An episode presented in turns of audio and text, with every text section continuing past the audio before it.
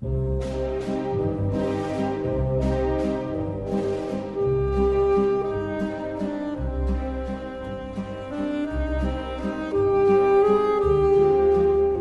Bilinç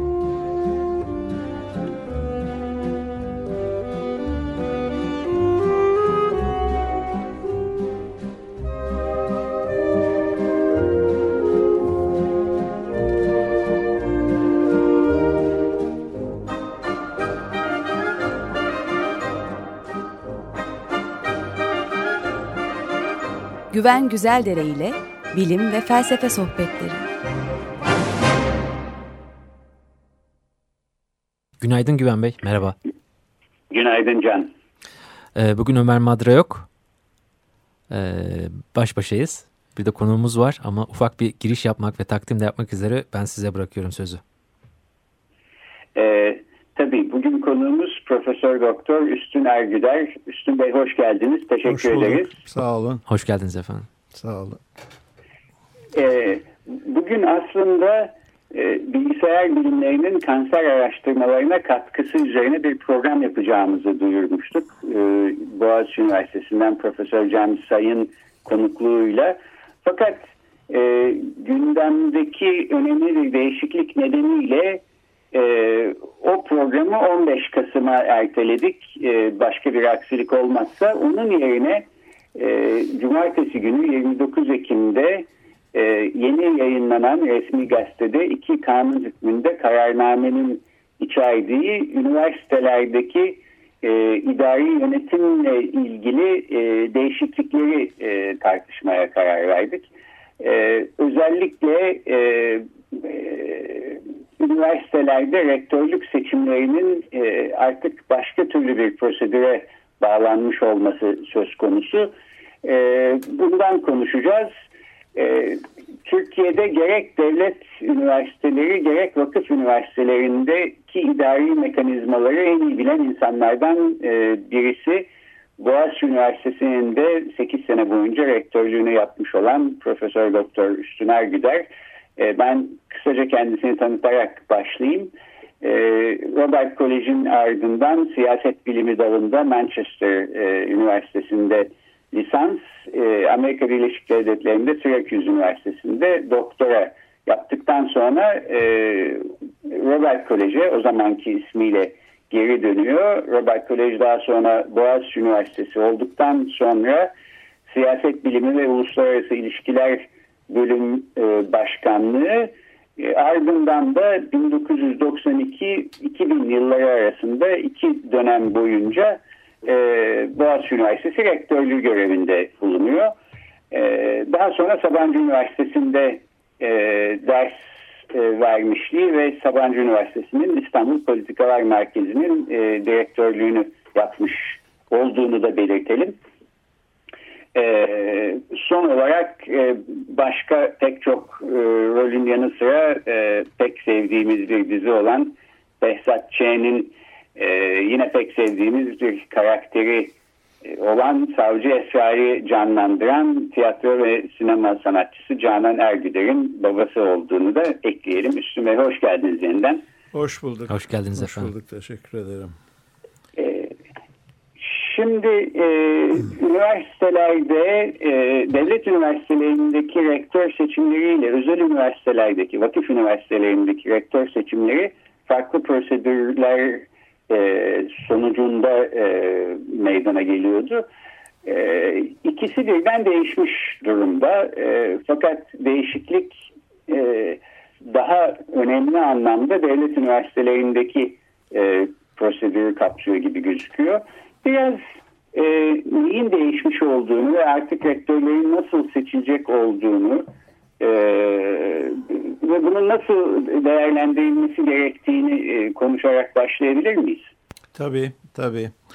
Aslında çok fazla bir şey değişmiş değil. Yani 82'ye geri gidersek bu kararnamede getirilen sistem aslında 1982'de YÖK'ün getirdiği sistem. Yani üç aday, YÖK'ün göstereceği üç aday arasından Cumhurbaşkanı bir rektörü atar. Fakat 80 ile yani 82-92 arasını e, arasında Türk yüksek öğretim hayatında bu sistem pek bir şey e, görmedi. E, bir e, kabul görmedi ve birçok üniversite yapılan atamalardan rahatsız oldu. Ve devamlı 10 seneyi biz 82-92 arasında böyle bir e, özellikle Boğaziçi Üniversitesi'nde bir şeyle geçirdik. Yani bu üniversite çok özel, farklı bir üniversite. O farklılığı yansıtacak bir idari sistemi de olması lazım gibi arkadaşlarımızın çok güçlü eğilimleri vardı. Ve hatta o kadar ki 92 yılının Mayıs ayını hatırlıyorum. Mayıs ayında arkadaşlar toplandılar ve göke bildirmek üzere, tercihlerini bildirmek üzere bir de içeride seçim yaptılar. Yani siz eğer atama yapacaksanız, üç aday e, Cumhurbaşkanı'nın önüne gönderecekseniz, bilin ki şu arkadaşlar da bizim tercihlerimiz gibi. Çünkü e, üniversitede herkes yukarıdan gelen e, ve üniversitede pek danışılmadan yapılan atamalardan rahatsızdı. Ve bu e, bir e, zincirleme bir olaylar serisi başlattı ve aynı sistemi üniversiteler, aynı yani Boğaziçi'nin yaptığı bu illegal demeyeyim de gayri resmi seçimleri onlar da tekrarlamaya başladılar. Bunun üzerine parlamentoda geçen bir e, Türkiye Büyük Millet Meclisi'nde geçen bir kanunla e, 92 yılından beri bu yıla kadar alışa geldiğimiz o sistem yani üniversite e, öğretim üyeleri seçim yoluyla 6 aday tespit eder. 3 aday e, bunu YÖK 3 adaya indirir. E, Cumhurbaşkanı da bir tanesini de atar. Sistemi getirildi. Onun için bu geriye gidiştir dediğim 1982'ye geri dönüştür bu. Yalnız çok önemli bir fark var. 1982 ile bugün arasında. 1982'de Cumhurbaşkanları daha sembolik e, rolleri olan, e, yetkileri olan e, kimselerdi. Ve YÖK, e, burada e, YÖK çok önemliydi o üç adayın tespit edilmesinde. YÖK'ün ağırlığı çok fazlaydı. E, o günkü e, yani İhsan Doğramacı, rahmetli İhsan Doğramacı da YÖK'ün kurucusu olduğu için ağırlığı çok fazlaydı orada. E, rektör adaylarının tespit edilmesinde hatta atanmasında da. Bugün durum farklı biraz. Bugün e, bugün sanırım Cumhurbaşkanı çok daha etkin. Değişik bir Cumhurbaşkanlığı modelimiz var önümüzde. Ben e, burada e, bu sistem içinde yani kağıt üstünde benzer aynı sistem olmasına rağmen işleyişinde çok farklı işleyeceğini ve e, Cumhurbaşkanlığının bu rektör atamalarında önemli bir rol oynayacağını düşünüyorum. Şimdi bu e, yani bunu tartışırız e, sakınca, sakıncalı mı değil mi diye.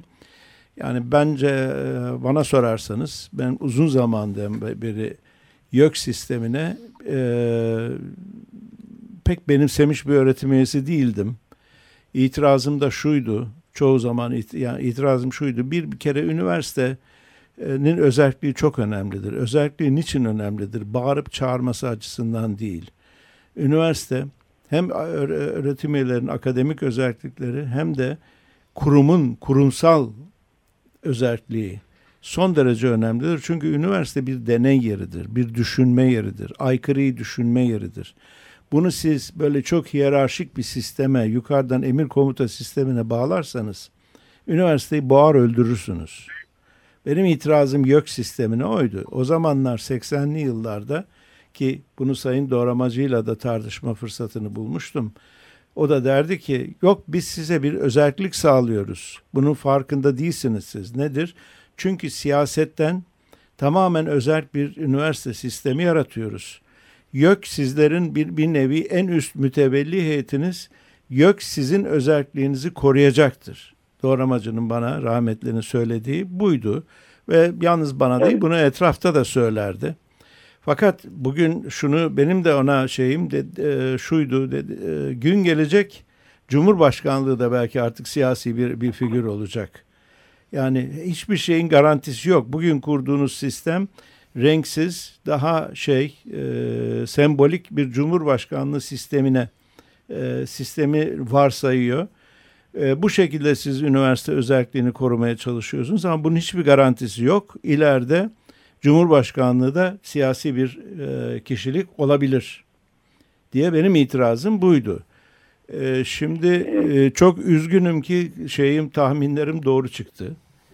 E, tahminlerim doğru çıktı ve ben e, sistemi yani şu andaki daha bu merkezileşme eğilimini pek doğru bulmuyorum. Merkezileşme o kadar esas fark burada dikkat edilmeyen esas fark yani biz 82'ye geri döndük e, diyoruz bu devlet üniversitelerinde. Evet 82'ye 2547'nin ilk haline geri dönüldü.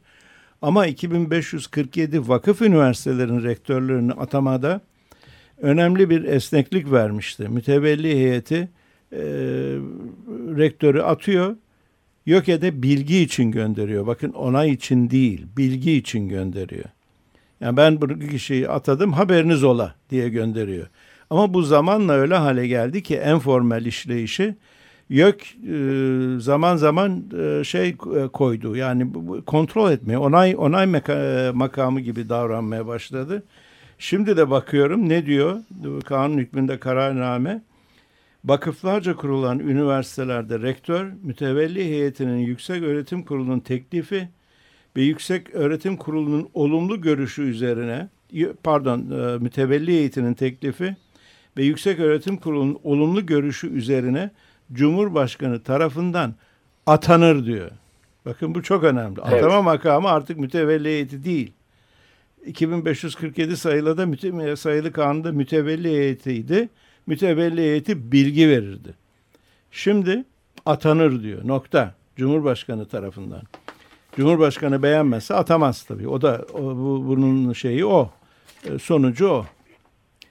Ben evet, bilmiyorum özetlemeye çalıştım size efendim. Üniversitelerinde mütevelli heyetinin elinde olan e, rektörü seçme e, yetkisi azaltılmış, ellerinden alınmış, Cumhurbaşkanlığına e, verilmiş kısmen en azından durumda. Devlet üniversitelerinde de e, üniversitelerin öğretim üyelerinin elinde olan bir seçme hakkı tamamıyla yok edilmiş yeniden e, yok üzerinden Cumhurbaşkanı'na evet. aktarılmış durumda. Şeyde 1982'ye e, geri dönüştür. Evet. Buyurun pardon. 1982 sistemine geri dönüştür ama onun arkasında izah etmeye çalıştığım çok değişik bir siyasi dinamik var. Onun için işleyişi başka evet. olacaktır. Onu anlatmaya çalışıyorum. Evet. Evet. Evet çok haklısınız. Tahminleriniz de e, doğru çıkmış maalesef. E, fakat şunu da herhalde eklemek lazım. E, eğer Cumhurbaşkanlığı sisteminde bir değişiklik olmamış olsaydı bile 1982 e, ye geri dönüyor olmak e, yine de iyi bir şey olmayacaktı. E, ben Boğaziçi Üniversitesi'nde 1982 senesinde e, öğrenciliğe başladım. E, Ergün Toral'ın rektör olarak dışarıdan atandığı e, ilk seneydi. E, nasıl bir gerginliğe sebep olduğunu filan çok iyi hatırlıyorum.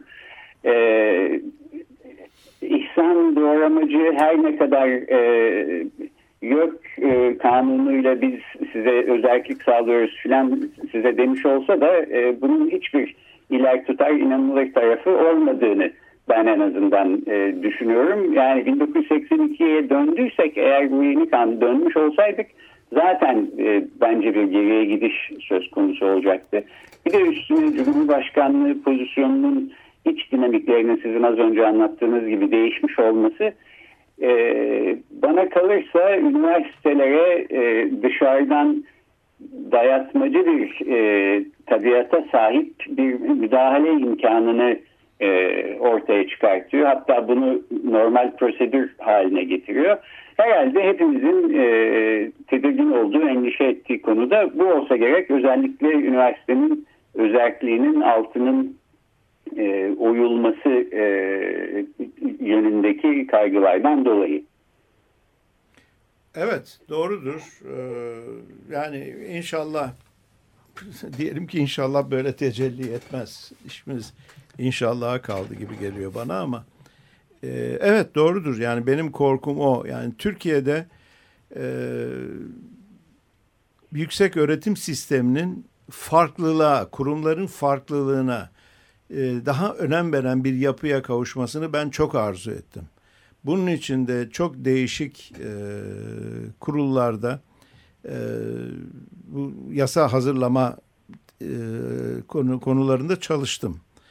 Ama buradaki hep hedefimiz şuydu. Yani üniversitelere daha çok özellik vermek. Mesela bir üniversite nasıl seçmek istiyorsa rektörünü öyle seçsin.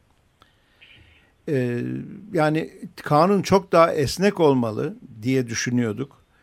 Ee, ve üniversiteler mesela farklı yapıları olabilmeleri olabilmesi gerek. Bir üniversitenin kalkıp e, kendi programlarında deney yapabilmesi lazım. Mesela en güzel örneğini ben size vereyim. Boğaziçi Üniversitesi'ne Sabancı Üniversitesi'ni karşılaştırarak.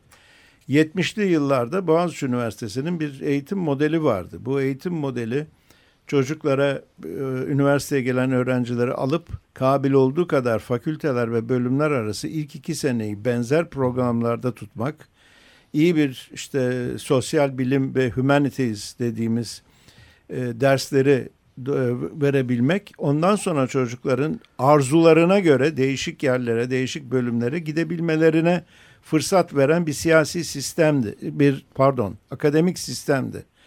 Yani burada evet, Amerika'daki üniversitelerin benzer da ben, bu sistem uygulanıyor. Evet, liberal liberal arts dediğimiz o evet. o sisteme uygun bir sistemdi. YÖK geldi. Evet. YÖK tamamen katı bölümler, katı şeyler. Bir gece içinde bunlar değişti. 1982 yılında geceler otur e, gece yarılarına kadar oturup sistemi e, akademik sistemimizi tekrar YÖK'ün koyduğu kurallara uygulamaya çalıştık. Hatta öyle şeyler yaptılar ki mesela ben siyaset bilimcisiyim. Siyaset bilimi bölümü vardı. Bir, e, bir sabah kalktık siyaset bilimi bölümü diye bir şey kalmamış Boğaziçi Üniversitesi'nde. Kamu yönetimi bölümü var. Verilen derslerin hepsi kamu yönetimi olmuş. Bir tane kamu yönetimcisi yok üniversitede. E biz ne yaptık? Ee, öğrencilerimize e, aldatma durumuna geçmemek için evet kardeşim bu dersin kodu kamu yönetimidir ama burada biz size siyaset bilimi öğretiyoruz dedik. Ki çocukları yanlış yönlendirmeyelim çünkü kariyer tercihleri yapanlar falan oluyordu o ara. Evet. Yani e, YÖK, YÖK'le beraber çok önemli bir şekilde kurumsal özellik, kurumsal kurumların kendi kendi kendi geleceklerini tayin edebilme, kendilerini tasarlayabilme, e, programlarını tasarlayabilme özgürlüğü gitti. Bakın Sabancı Üniversitesi e, kurulduğu yıllarda vizyoner bir arkadaşımız rahmetli Tosun Terzioğlu'nun e, şeyiyle e, girişimleriyle ve o sırada YÖK'te ki ben e, üniversite arası kurul ve e, rektör olduğum için oralara gidiyordum. YÖK toplantılarına da katılıyordum. E, yeni bir program geçirebildik. Nedir? Bölümsüz fakülte programı.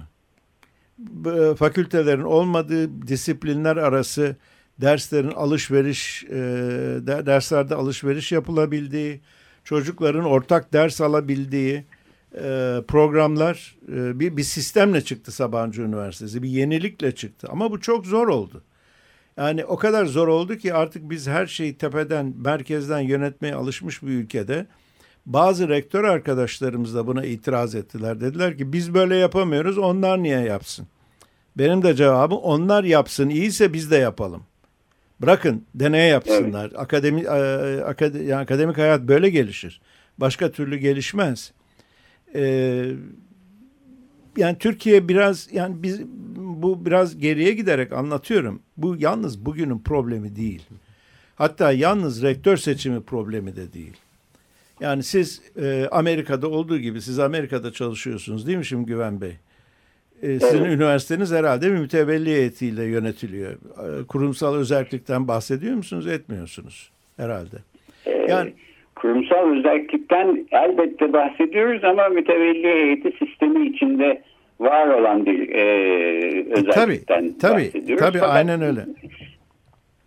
E, burada belki şunun altını çizmek lazım. E, gerçekten de e, Amerika'daki e, pek çok üniversite mütevelli heyeti e, ile yönetiliyor ve mesela rektör seçimleri söz konusu olduğu zaman bir komite e, kuruluyor. İçinde mütevelli heyetinin üyeleri oluyor ama bu komiteye e, akademiden de yani e, akademik personelden de hocalardan da e, girenler oluyor. Son derece şeffaf bir prosedür sonucunda adaylar e, belirleniyor. E, rektör ataması yapılıyor. E, işin tabii ki siyasi kurumlarla işte Amerikan başkanıyla filan bir e, alakası olmadan gerçekleşiyor.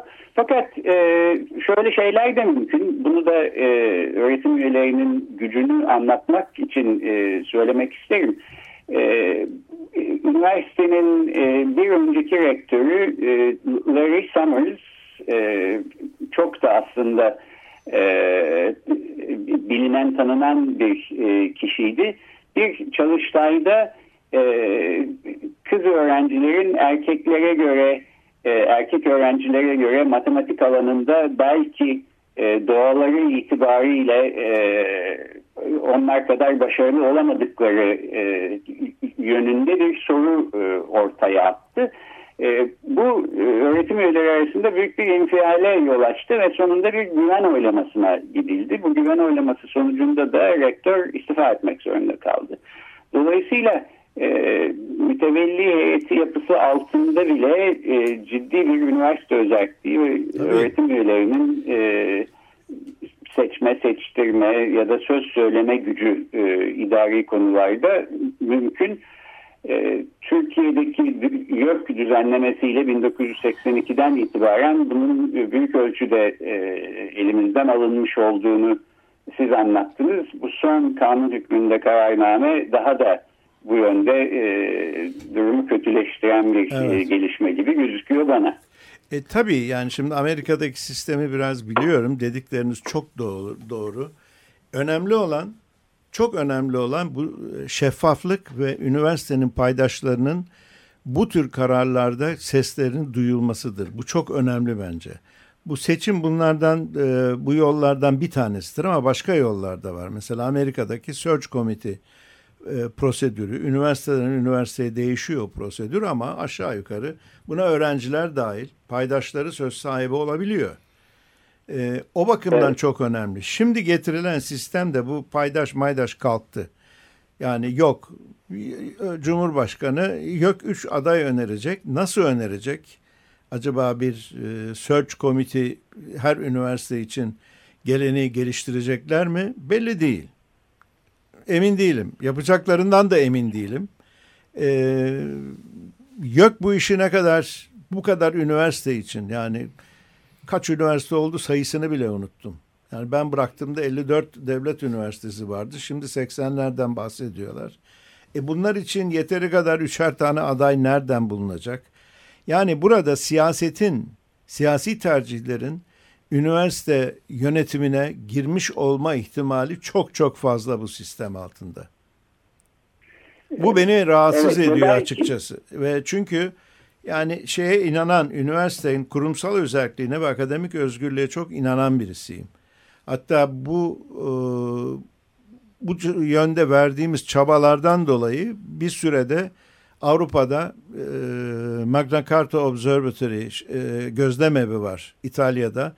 Avrupa Üniversiteler Birliği'nin kurduğu o bir gözlemevidir. Akademik özgürlük ve kurumsal özelliğin Avrupa'daki gelişimini e, izlemek üzere kurulmuş bir nevi watchdog dediğimiz bir kurumdur.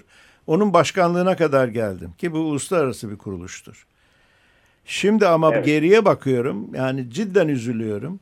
Çünkü alınan bir yol var, bir birikim var Türkiye'de.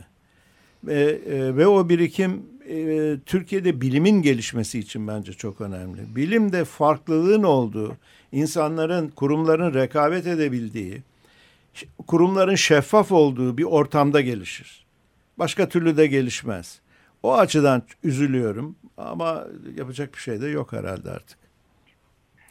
Ee, yani aslında bu dışarıdan müdahale e, fikri belki üniversiteleri bir herhangi bir devlet e, kurumu e, gibi öğretim üyelerinde e, herhangi bir devlet memuru gibi görürsek e, uyumlu bir e, fotoğraf bize sunuyor. Fakat tam da sizin söylediğiniz gibi aslında bilimin gelişmesi için akademinin e, özgürlüğü ve özelliği e, dolayısıyla bir devlet dairesi olarak görülmemesi çok önemli. E, yani şöyle bir örnek bile düşünülebilir. E, üniversiteler e, kütüphanelerine her sene bütçeleri doğrultusunda e, bir e, yeni bir e, kitap listesi e, yaparak eklemede bulunuyorlar. E, bu kitap listesine kim karar vermeli? E, belki buna da Cumhurbaşkanı karar vermeli diye düşünülebilir. Çünkü e, özellikle devlet üniversiteleri bir devlet kurumu değil mi? Oradaki kütüphanede hangi kitapların bulunması gerektiğini e, hepimizden iyi Cumhurbaşkanı'nın bileceği açık değil mi? Dolayısıyla o listelerde e, üniversitenin e, kendi iç mekanizmasıyla değil belki böyle dışarıdan karar verilerek e, saptanabilir. E, belki sakıncalı kitaplar hatta e, tespit edilip çıkartılabilir. Yani bu gidişin sonu yok. E, ve e, şunu da belki ekleyerek ben sözlerimi toparlayayım. E, üniversitelerin en e, demokratik kurumlar olması gerektiği e, bir zamanda e, bu yeni yapılan yasal değişikliğin e, en olmayacak, olmaması gereken şekilde gündeme getirildiğini görüyoruz. E, Ağustos ayıydı galiba Millet Meclisi'nde bir e, ara rektörlük seçimlerinin de bir değişiklik yapılacağı konusu gündeme geldi. Sonra e, AKP bu e, öneriyi geri çektiğini bildirdi.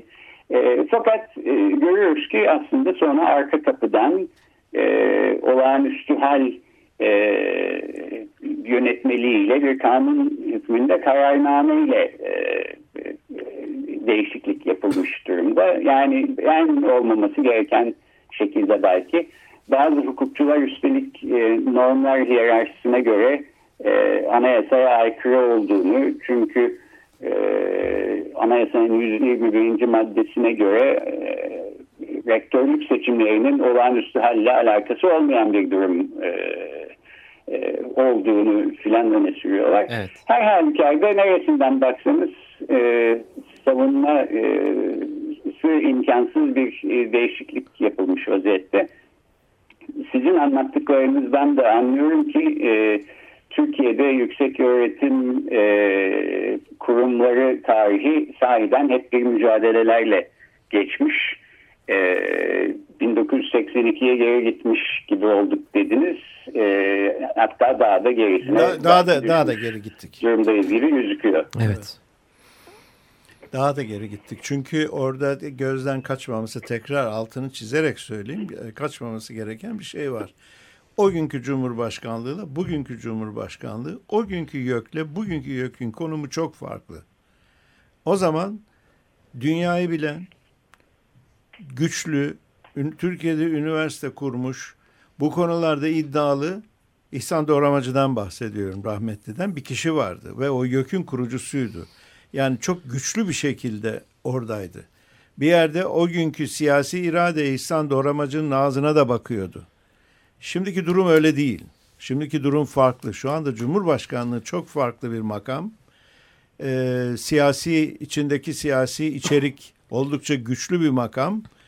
Ee, onun için olay değişik, tamamen değişik. Kağıt üstünde birisi dönüp size diyebilir ya 2547'nin maddesi, e, maddelerini geri getirdik diyebilir. Olay öyle değil. İşin realitesi öyle değil. Ya bir de tabii vakıf bakın bu gözden kaçıyor. Yani o kadar ters bir olay ki bence vakıf üniversiteleri e, çok farklı bir finansör var. Devlet o kadar devlet parasını vermiyor. Bugün vakıf üniversiteleri devletten bir para almıyor ama onların da mütevelli heyetlerinin atayacağı bir rektör eninde sonunda gene Cumhurbaşkanı'na gidiyor. Cumhurbaşkanı atar deniyor. Yani bu ne deniyor? Bunun, bunun göstergesi nedir biliyor musunuz? İş buraya geldikten sonra biz daha farklı, daha ademi merkeziyetçi bir sistem ararken Türkiye'de e, sistem 1982'den daha merkeziyetçi hale geldi. Yani ben bu e, iç, yani içeride yaşamış, dikkatli eleştirilerinde dikkatli davranmış, karşı tarafı anlamaya çalışmış birisi olarak da üzülüyorum bu gidişattan. Evet. Ve e, vaktimizin sonuna geldik. Maalesef. Herhalde bu yeni uygulamanın e, semeresini de e, ya da sonuçlarını da e, bilimde, akademik verimlilikte düşüş e, şeklinde göreceğiz önümüzdeki yıllarda. İnşallah yanılıyor oluruz. Değişik... İnşallah yanılıyor oluruz. İnşallah. Yasal değişikliğin herhalde ilk uygulaması da ben tahmin ediyorum Boğaziçi Üniversitesi'nde olacak. Çünkü 12 Temmuz'da rektörlük seçimleri yapılmıştı. E, 403 oydan 348'ini almıştı Gülay Barbarosoğlu e, hali hazırdaki rektör. E, fakat bugüne kadar atanma yapılmamıştı. E, niye yapılmamış olduğunu belki şimdi anlıyoruz. E, o da beni e, rahatsız bu ediyor yeni açıkçası. Yasal düzenlemeyle belki Boğaziçi Üniversitesi'ne hiç hayatta ayak basmamış.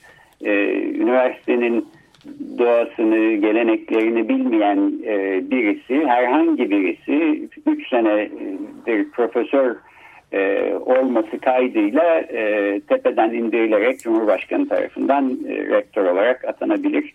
E, önümüzdeki haftalarda herhalde göreceğimiz ilk gelişmelerden birisi bu olacak evet. gibi gözüküyor. E, daha çok yeni e, US News and World Report'ta e, Boğaziçi Üniversitesi'nin 2017 sıralamasında dünyada 166. Türk üniversiteleri arasında da en yüksek sırada e, yer aldığını, dünyanın en iyi üniversiteleri e, listesinde e, e, belirtelim. Bu ikisini aynı anda söylüyor olmak e, çok acı ama e, durum böyle. Evet. E, bir şey ekleyebilir miyim? Var mı vaktiniz? Tabii çok kısa. Çok çok kısa. Beni çok üzüyor Boğaziçi'ndeki durum. Çünkü cidden başarılı bir rektör var orada e, üniversitenin her bak hangi açıdan bakarsanız bakın performansı yükselmiş durumda.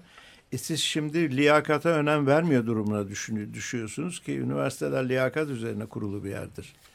Üzücü durum. Evet. Çok teşekkür ederiz. Çok sağ olun. Sağ olun. Evet çok teşekkür ederiz. Boğaziçi Üniversitesi eski rektörü Profesör Doktor Üstün Ergüder e, konuğumuz oldu ve e, rektörlük seçimleri e, konusundaki yeni yasal düzenlemeden konuştuk. Gelecek hafta Amerika Birleşik Devletleri'nde başkanlık seçimleri var. E, seçimlere dair özel bir program e, yapacağız. E, Ömer Madya da yeniden aramızda olacak. Evet um umuyoruz ki Fransa'dan dönecektir o tarihler arasında. Çok teşekkürler Güven evet. Bey size de. Peki.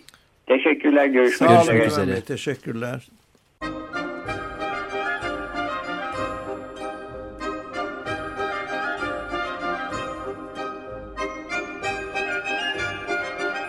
Açık Bilinç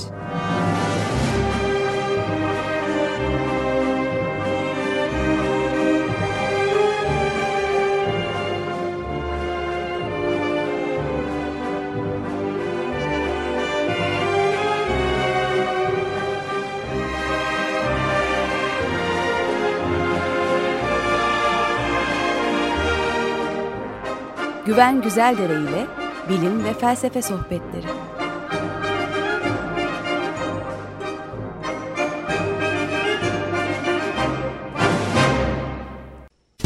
Radyo program destekçisi olun. Bir veya daha fazla programa destek olmak için 212 alan koduyla 343 41 41